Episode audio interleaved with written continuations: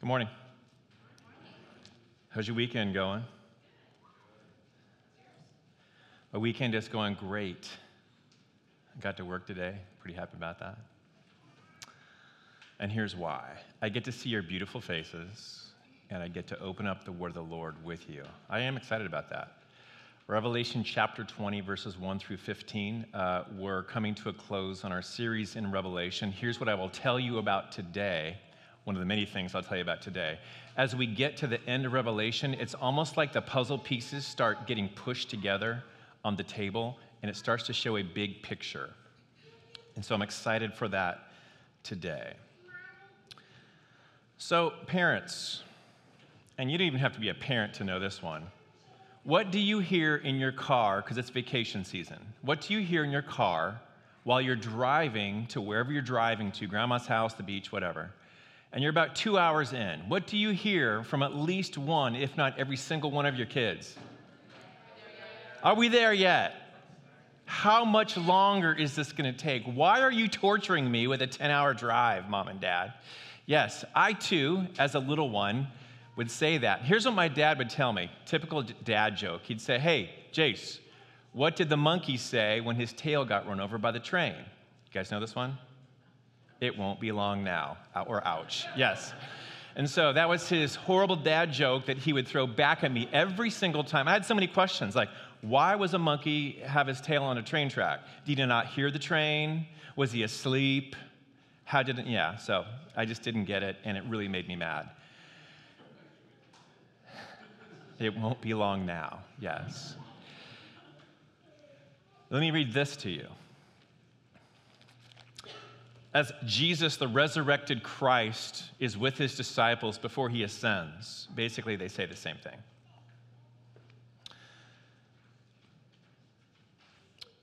So when they come together, they ask him, Lord, will you at this time restore the kingdom to Israel? And he said, It is not for you to know the times or seasons that the Father has fixed by his own authority, but you will receive power when the Holy Spirit has come upon you and you will be my witnesses in Jerusalem, and on and on and on. I'm tired. The disciples, like, we've been through so much for the last three years, Jesus. You were in the grave, and then you came out, and now we get that, we think. You're the risen Christ. So, are you going to restore the kingdom to us now? He's like, don't worry about that. The kingdom's here. Worry about the power that I'm going to give you to be my witnesses. Not the answer. That was a little bit like what did the monkey say when his tail got run over?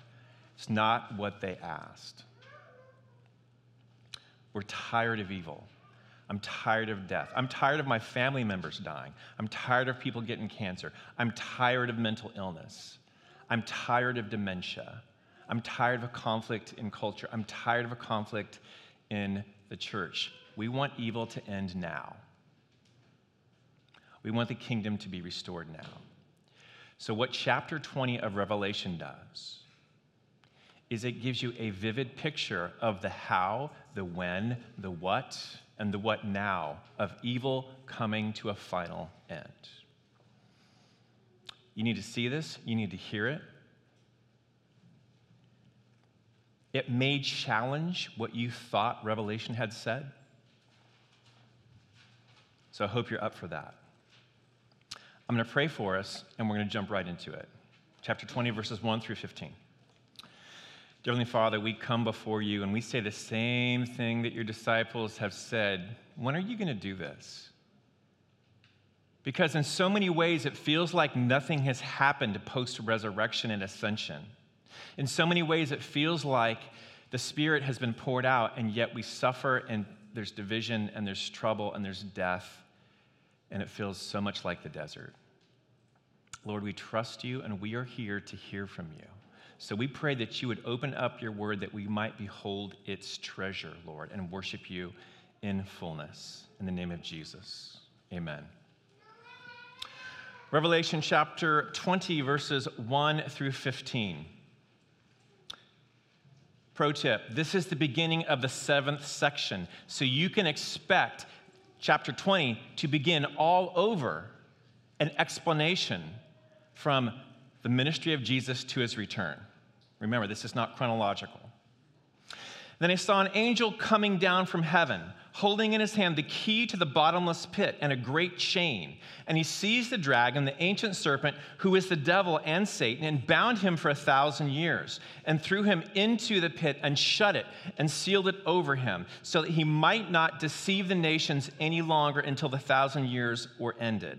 After that, he must be released for a little while. Then I saw thrones, and seated on those thrones, to whom the authority to judge was committed. And also I saw the souls of those who had been beheaded for the testimony of Jesus and for worshiping the beast and its image, and had not received his mark on their foreheads or their hands. They came to life and reigned with Christ for a thousand years. The rest of the dead did not come to life until the thousand years were ended. This is the first resurrection. Blessed and holy is the one who shares in the first resurrection. Over such, the second death has no power. But they will be priests of God and of Christ, and they will reign with him for a thousand years. It's a theme there. And when the thousand years are ended, Satan will be released from his prison and will come out to deceive the nations that are at the four corners of the earth, Gog and Magog, to gather them for battle. Their number is like the sand of the sea, and they marched up over the broad plain of the earth and surrounded the camp of the saints and the beloved city. But fire came down from heaven and consumed them and the devil who had deceived them was thrown into the lake of fire and sulfur, where the beast and the false prophet were, and they were tormented day and night forever and ever. Verse 11 Then I saw a great white throne and him who was seated on it. From his presence, earth and sky fled away, and no place was found for them. And I saw the dead, great and small, standing before the throne, and books were opened. Then another book was opened, which is the book of life and the dead were judged by what was written in the books according to what they had done. And the sea gave up the dead who were in it. Death and Hades gave up the dead who were in them, and they were judged, each one of them, according to what they had done.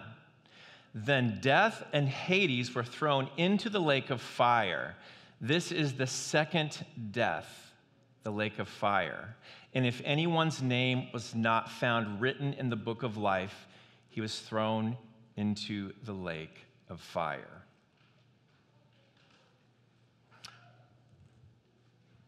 Any questions? All right, friends, I'm going to do something different than what I normally do with text. What, I, what we need to do is be, because Revelation chapter 20 has so much ink spilled on it and for the most part, it sets your hermeneutic or how you understand all of Revelation. And it centers around this idea of the millennium or the thousand years. So, what I'm going to do before I even walk through the text, we're going to take some time and I'm going to give you some three to four ways that the church has traditionally understood this millennium or thousand years. And then I'm going to show you what I believe it says and we'll walk through the text to get an understanding of what God has for us, how evil actually ends. So, I want you to know that this is one of the reasons churches don't preach Revelation. One of the reasons that you don't read it is because there's so much, there seems to be so much complexity and confusion in how things actually unfold in real time. It's just not worth it. Because what if you get it wrong? So most people steer clear of Revelation, which is a tragedy. We need it more than ever because the ending matters. Hey, I'm going to give you some charts. We're going to walk through them together. Uh, don't worry, you don't have to write it down. We will post it on our website under the Community Group Study Guide, probably on Tuesday, so that you can get them. So let me walk through how people have traditionally understood Revelation chapter 20, specifically as it deals with this thousand years, okay? So the first one we're to put up is historical pre-millennial. Yeah, we're going there. So just, it sounds very technical. It's not. It's just how do we understand this thousand year reign of Christ? So, what I want you to understand about historical premillennial, the word pre is very important, and millennial just means thousand years. So, by the name, you can understand that this viewpoint your understanding of Revelation sees Jesus coming back physically before he reigns for a thousand years physically on earth. Do you hear me? This is, this is a popular view. It actually has historical precedent in the church. I think Irenaeus and some others said, yeah, that seems to be what Scripture's teaching us. So he returns physically for a literal thousand years. That would be the return of Jesus. So, one of the things that, so you see that the text here is like, this is the cross, this is the life and ministry of Jesus. This would be the thousand year reign. Jesus comes back, reigns physically for a thousand years, and then there's the consummation or the judgment day the making all things new, heavens and earth judging. So, one of the things that this, this viewpoint would tell you is that during that thousand year reign, there will be uncommon peace and prosperity and joy, as you might expect if Jesus was on the scene physically reigning on the world. Okay, so that's pre millennial, that's historical pre millennial. Has anybody heard of that before? Three. Okay. We're going to go to the next one. I bet you've heard of this one a little bit more. It's a version of pre millennial idea of how this works out. This is, I'm going to call this dispensational premillennial. Now, before I get to how, this under, how you understand this, you have to understand this comes from a dispensational idea of how the entire Bible works together. Now, before I, before I before you think I'm deconstructing all these just to make you mad, these are all within the bounds of orthodoxy. So if, if you're like, well, okay, you, you showed me one that you don't think is, an act, is the best way to understand it, this is not heresy. We're trying to understand how to make the most of it. So don't, know, before you send an email. Dispensational is the idea of this. Throughout the Bible, God dispenses, do you get the word? He dispenses salvation to different ages or dips, different groups of people differently. So a dispensationalist might say, well, there's the age of innocence with Adam and Eve, and God would save them in a one way. There was the age of the law from Moses all the way, maybe through the prophets, and God would save Israel a certain way. And then there was the age of grace, and on and on. And the age of grace would be maybe the church age, and he would save us in a different way than he would save Israel. So it's this idea of dispensations that God saves people differently throughout history. Um, I don't I don't stand here. Um, I, I, think one of the reasons that I don't is because it, it really gives a lot of discontinuity to salvation. I would really want to see covenant theology, right? God makes one big promise, Genesis 3:15, he's going to crush the serpent, and that promise gets bigger and bigger fulfillments all the way through Christ. Everything leads up to him. So dispensationalism, uh, let me tell you the types of things that you will see in this. Um, there's a big distinction between Israel and the church. Israel is seen as a distinct body of believers, and the church, us, the New Testament believers, would be seen distinct, related but distinct from Israel. That's why, if I was preaching from a dispensational viewpoint, when I was talking about the 144,000 around the throne, that probably would have been just historic ethnic Israel, not you. Now, we take a different view. That represents all of God's people, the entire church, if you will, for all time. Um, just a little bit of history on this. This is a very, very new idea. The church has never really believed this until 1900s or so. Uh, maybe you've heard of an American theologian by the name of Scofield. Uh, he wrote a Bible, the Scofield Reference Bible or Study Bible. Um, he was right around the turn of the century, the 1900s, and he, this view, which we'll talk about briefly, came from that Bible for the most part. Uh, and the idea was that, hey, we're, it was a good idea. We're tired of people turning the Bible into an, an allegory. And so the idea of dispensationalism was let's be true to Scripture. Let's believe every word that it says. So the intent was very good, but my belief is that it, it, dis, it disregards the genre of Revelation, which is apocalyptic literature. It's not meant to be read the way that a dispensationalist might receive it.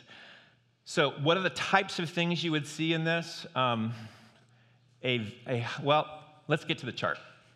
So here's Jesus. They believe in a rapture. Is there biblical precedence for that? Some, right? There's an invisible rapture where the church will disappear. Um, then there's a seven year tribulation. Now, you know, we're getting this from Revelation because it talks about, um, and Daniel, times, times, and half a time, or the 42 months, which is three and a half years, uh, the 1260 days, which is seven years. Again, we're understanding that as the fullness of history, and during that time, the millennium, the reign of God's people, and the persecution won't be forever. It's only going to be for three and a half years. A dispensationalist would say that's a literal seven year tribulation. Some people say the church is raptured here, some people say it's here, some people say it's here. But at the end of this tribulation, Jesus comes back, and again, it's pre millennial. Jesus reigns physically on the earth for 1,000 years until its consummation. And there's different versions of this. So if you're standing here and you're like, you're not explaining it right, I'm probably not, but this is the big idea.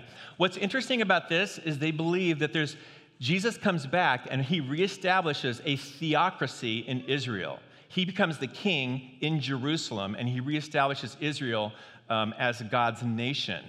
So, if you're standing here, there's an, a, a very big preoccupation with Palestine. Anything that happens in Israel is super important because the belief here is that the temple has got to be established again. Jesus will not come back. Um, there won't be a judgment until the temple's reestablished, the actual temple where sacrifices happen, because they would believe that's how Jews are going to be saved and brought into the kingdom through the sacrificial system again. Now, w- without unpacking all of that, here's big version why I don't like that. Hebrews is very clear, right? Hebrews chapter 10. Let me just turn to that. The law and the sacrifice were a blueprint. They're not the substance of Jesus. Jesus is the substance, right? It says, um, this is, man, I just got new glasses and they don't work when I'm reading. So, um, chapter 10 of Hebrews. But in these sacrifices, there's a reminder of sin every year, for it is impossible for the blood of bulls and goats to take away sins. Verse 14 of 10. For by a single offering, he, that's Jesus, has perfected for all time those who are being sanctified. Friends, animal sacrifices never saved anyone, it's always faith in the coming king. There's no way for Israel to, to, re, to realize salvation outside of Jesus as their sacrifice. In fact, as we get to, I think it's Revelation chapter 21, verse 22, it talks about Jesus being the temple. I saw no temple in the city, for the temple is the Lord our God. Jesus is the true temple. So, I'm going to also, this view although it's very novel, was popularized by the Left Behind series, the books. I read them. It's basically a science fiction series, came out in the mid 90s, based roughly on Revelation chapter 20. Um, and so, if, you've, if you've never been to church before, you probably have heard something like this or saw the movies. Right, Kirk Cameron, Nick Cage? I like the Nick Cage version. Um, anyway, this is very popular in the church. This is where most American Christians sit. Um, and so we've built our hermeneutic from the movie and from the book. I just don't think it's the best understanding of it, but it is the majority view. All right, next one post millennial. This is a lot less popular, um, but I think it's closer to what this text is actually saying in all of Revelation. So it's simpler. Jesus has his ministry. At some point, because the text says that Satan is bound, did you see that? First, it says an angel came back and chained him and put him in the abyss. And then it says he's bound and released for a little bit. So they would say at some point, Satan is bound. And then there's a thousand year reign of Christ. Here's what's different it's post millennial. So Jesus comes back after the thousand year reign physically, and it's judgment day. He remakes the heavens and the earth. I think that's getting closer. Uh, the question is, or what I, what I don't like about this is it decouples the binding of Satan from the cross. It sees it as two different events, and Jesus didn't see that way, and I don't think we should as well. I understand it because the text is a little confusing if you're not used to reading this apocalyptic literature. But Jesus doesn't rule physically on the earth, he rules from heaven with his church, both those who are dead and those who are not. And many people don't see it as a, they see it as a non literal thousand years, it's just an age. Um, and ex- but here's what's interesting. They, they, would say that Christianity experiences a golden age or this, this, this beautiful, like the gospel spreads over the entire world. Every culture is infected with the gospel. And it, like basically God's law goes everywhere and people start living by it. Uh, and so there's exponential gospel growth. And then maybe the entire world becomes believers. Um, the last one. And this I'm just going to tell you up front this is where I sit, this is where our church sits. And I think it's the, the best understanding of the entire Bible, let alone Revelation 20. It's also the most boring one. Amillennial. So, ah, think asymptomatic. You don't have symptoms. Amillennial, There's not a thousand year millennium. In other words, we're in it. You're not waiting for anything. If you were born after the ministry of Jesus, you're not waiting for a millennium. You're in it right? So, what it does is the kingdom of God and this millennial reign are coincidental, they're together. So, the, the life, death, ministry of Jesus established the kingdom. Oh, by the way, did Jesus ever say that? What did Jesus tell people when they claimed he was Satan because he was casting out demons? What did he say? I know you're like, well, you really want me to say that? I'll read it to you. He said, Hey, but it is by the Spirit of God that I cast out demons, then the kingdom of God has come upon you. Or, how can someone enter, keyword, a strong man's house and plunder his goods unless first he binds the strong man? Binding of Satan.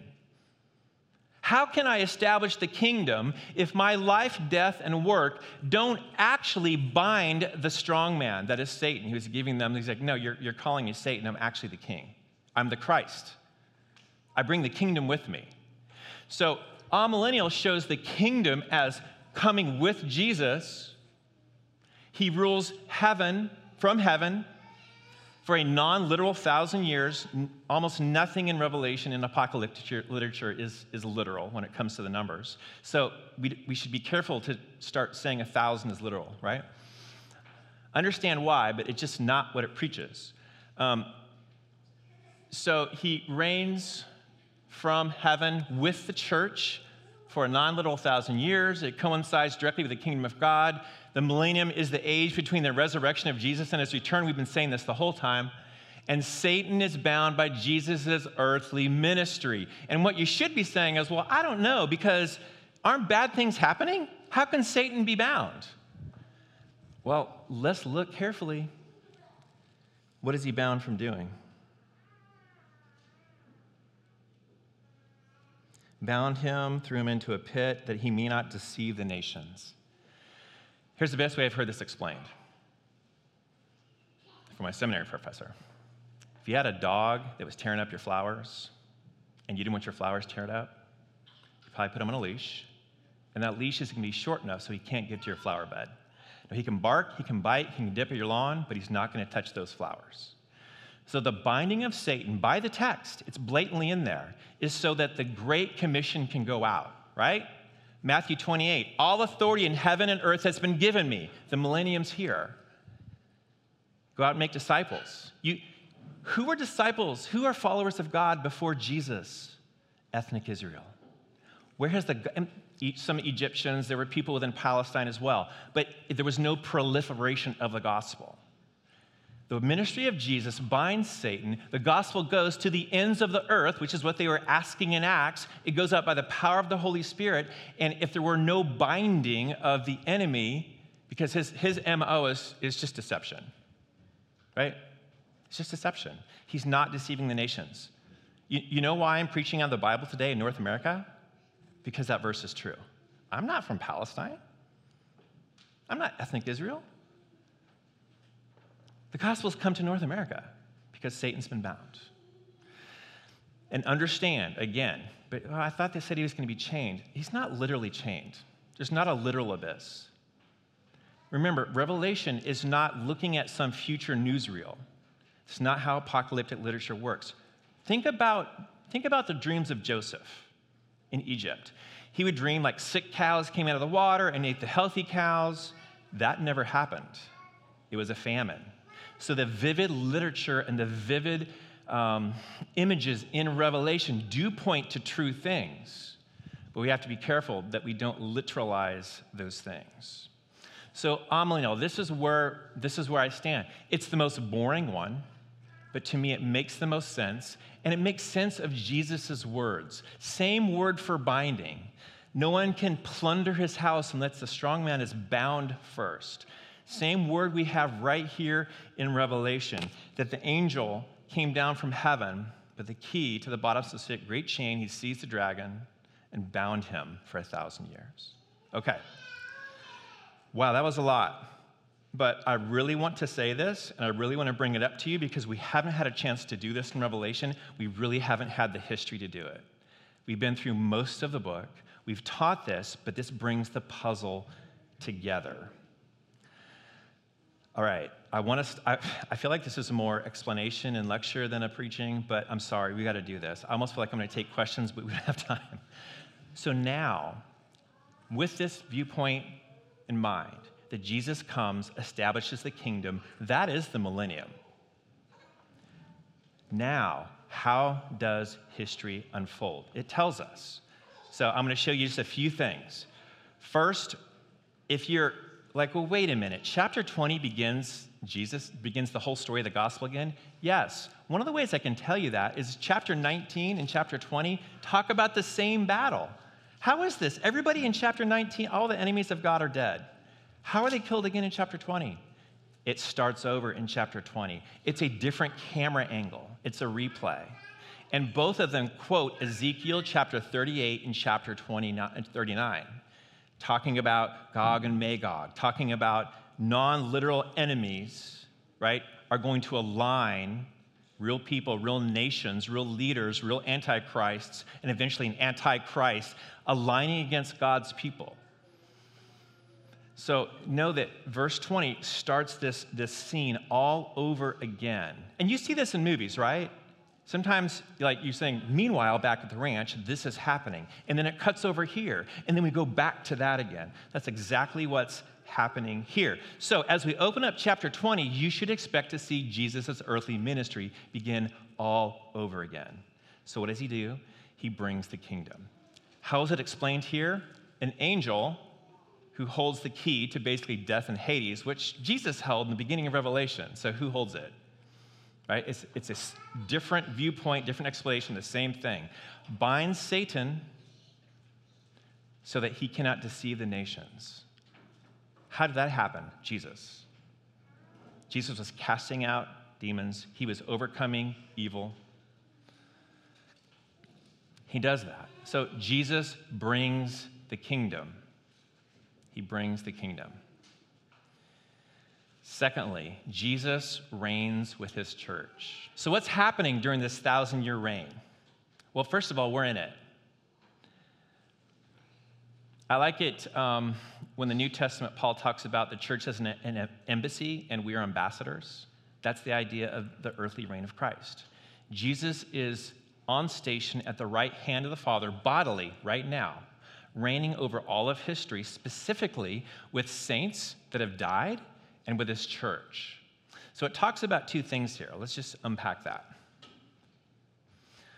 First, it says, I saw thrones, and seated on these thrones, to whom authority to judge was committed.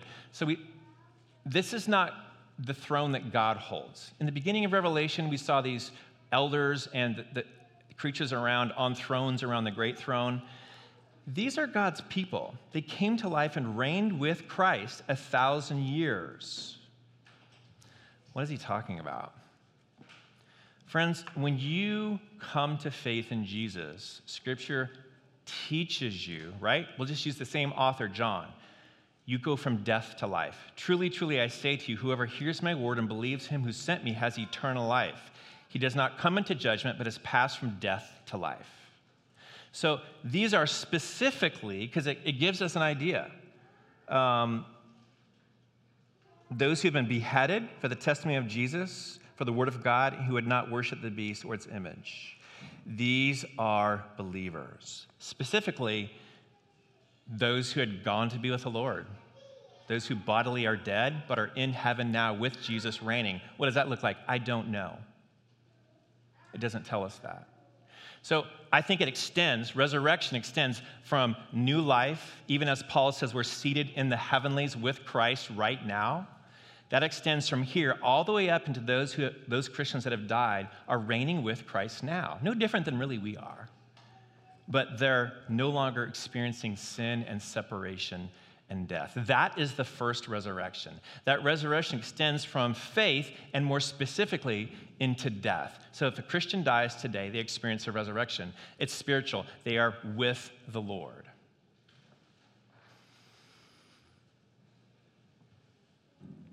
And then there's a final resurrection, and everybody gets that. You see it at the end. Every, you know, everybody is resurrected bodily. It says it. Um,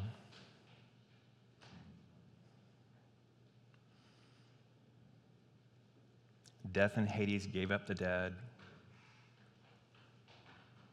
Great and small, everybody stands before the, ju- the great white throne and is judged. But it says that those who have experienced the first resurrection, that second death or judgment has no power over them. They don't suffer that. So Jesus brings the kingdom, he reigns with his church. And just like there's a spiritual resurrection, which is situational, there's a final and ultimate resurrection when Jesus comes back and glorifies our bodies and judges the living and the dead. There's also a spiritual death, if you will, and an eternal death, the second death. One's proximate, one's ultimate. So Jesus brings the kingdom, he reigns with his church, and then he, he returns to reward his. Hear this Jesus returns, and when he returns, well, the graph's not up there, I don't know why I keep turning around. Um, he returns to bring the new heavens and the new earth. He judges creation and everyone who's ever walked this globe, and he rewards his saints. Wait, I thought Christians weren't judged. You are. Uh, you are before the great white throne, everyone great and small. Well, I don't know if I like that. Well, let me tell you how 2 Corinthians 5 8 says. Yes, we are of good courage, and we'd rather be away from the body and at home with the Lord. So, whether you are at home or away, make it your aim to please him, for we all must appear before the judgment seat of Christ, so that each one of you may receive what is due for what he has done in the body, whether good or evil. You're like, wait a minute. I thought we were saved by grace through faith. You are. This is the beauty of it. For the believer, your judgment is to reward. Jesus has erased your sin. It's as far from the east is from the west. But everything you do in this life has eternal significance. If you have a kid, you probably have a finger painting up on the refrigerator that's awful. Sorry, kids. Why'd you put it up there? It means something to you. It was done out of love, and it's beautiful, and you reward them for it. When your kids take takes one step at a year old, you don't say, "Ah, you're never going to make the football team." You're like, "Yay!" This is God's grace is wild. He actually celebrates and rewards you for the work you've done in faith, and most of it's invisible at this throne. And everybody else is depart from me. And you see that Satan gets judged, right? There's, here's something that's a little odd. He's released towards the end of history to deceive the nations again. Why would that? I don't know. Satan is publicly defeated. It's almost like a criminal being let out of the cell to go have his trial. But what he does is he has the power to deceive the nations. It's going to be harder to be a believer during this season. And nations will align against God and his people. And churches will divide. Is that now? Feels like it to me, but no one could ever know. But he ends up, Satan ends up like with those from last chapter, the beast and the false prophet in the lake of fire, hell and all those whose names weren't in the book of life, right? There's two books. We're all there. Those whose names aren't in the book of life spend and eternity separated from God with him.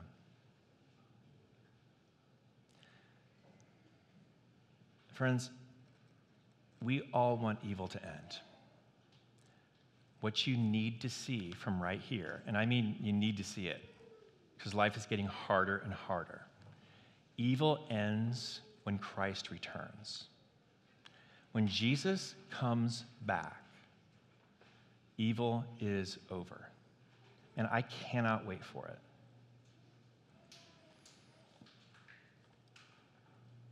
When he comes back, the kingdom of darkness is finished. No more death, no more tears. Creation is remade. And this is what the rest of Revelation shows us is the beauty and the power and the delight that God has in making all things new. Evil ends when Christ returns. So, my ask for you, after we've gone through all this technical stuff, and it all matters, would you live different today if you knew Jesus was coming back on Friday? It could happen at any moment. The gospel's gone out, circled the globe. Friends, would you live differently today if you knew Jesus was coming back on Friday? That's a hard question to answer. Well, I don't know if my name is in the book of life. Pastor Nate Wagner just said, Jesus casts away no one who comes to him. Come to him. The stakes are high, friends. The stakes are high. He will receive you. He forgives sin. He casts away. His blood takes care of that. And as we go through the rest of Revelation, you see the beauty and the power of his new creation, which is essentially a gift to you. Man, get in on that. I know we can have differences on how we interpret things in Revelation. That's important. But you need to know when he returns, it's over. Right? And he, he calls us to live and his disciples hey, don't worry about the time. It's going to it's going to be quicker than you think. So live like that. Live like the end is now. Receive the grace that He has for you. Okay, I need to pray for us. Let's go to the Lord. Heavenly Father, we thank you and we praise you. Uh, some of these things are complicated. You, even your word says that. What's not complicated, Lord, is that your love for us has gone to extreme lengths to redeem us. We want evil to end. And so I pray that evil ends in our lives today. I pray that we would receive the gift of grace that you have and walk in newness of life. Be convinced that our sin is covered and be longing for that day where we are with you and that you justly judge every sin, every, everything that's destroyed this world. So we submit to you as Christ, as King, as Messiah, as King of Kings and Lord of Lords. Even so, come soon. In the name of Jesus, amen.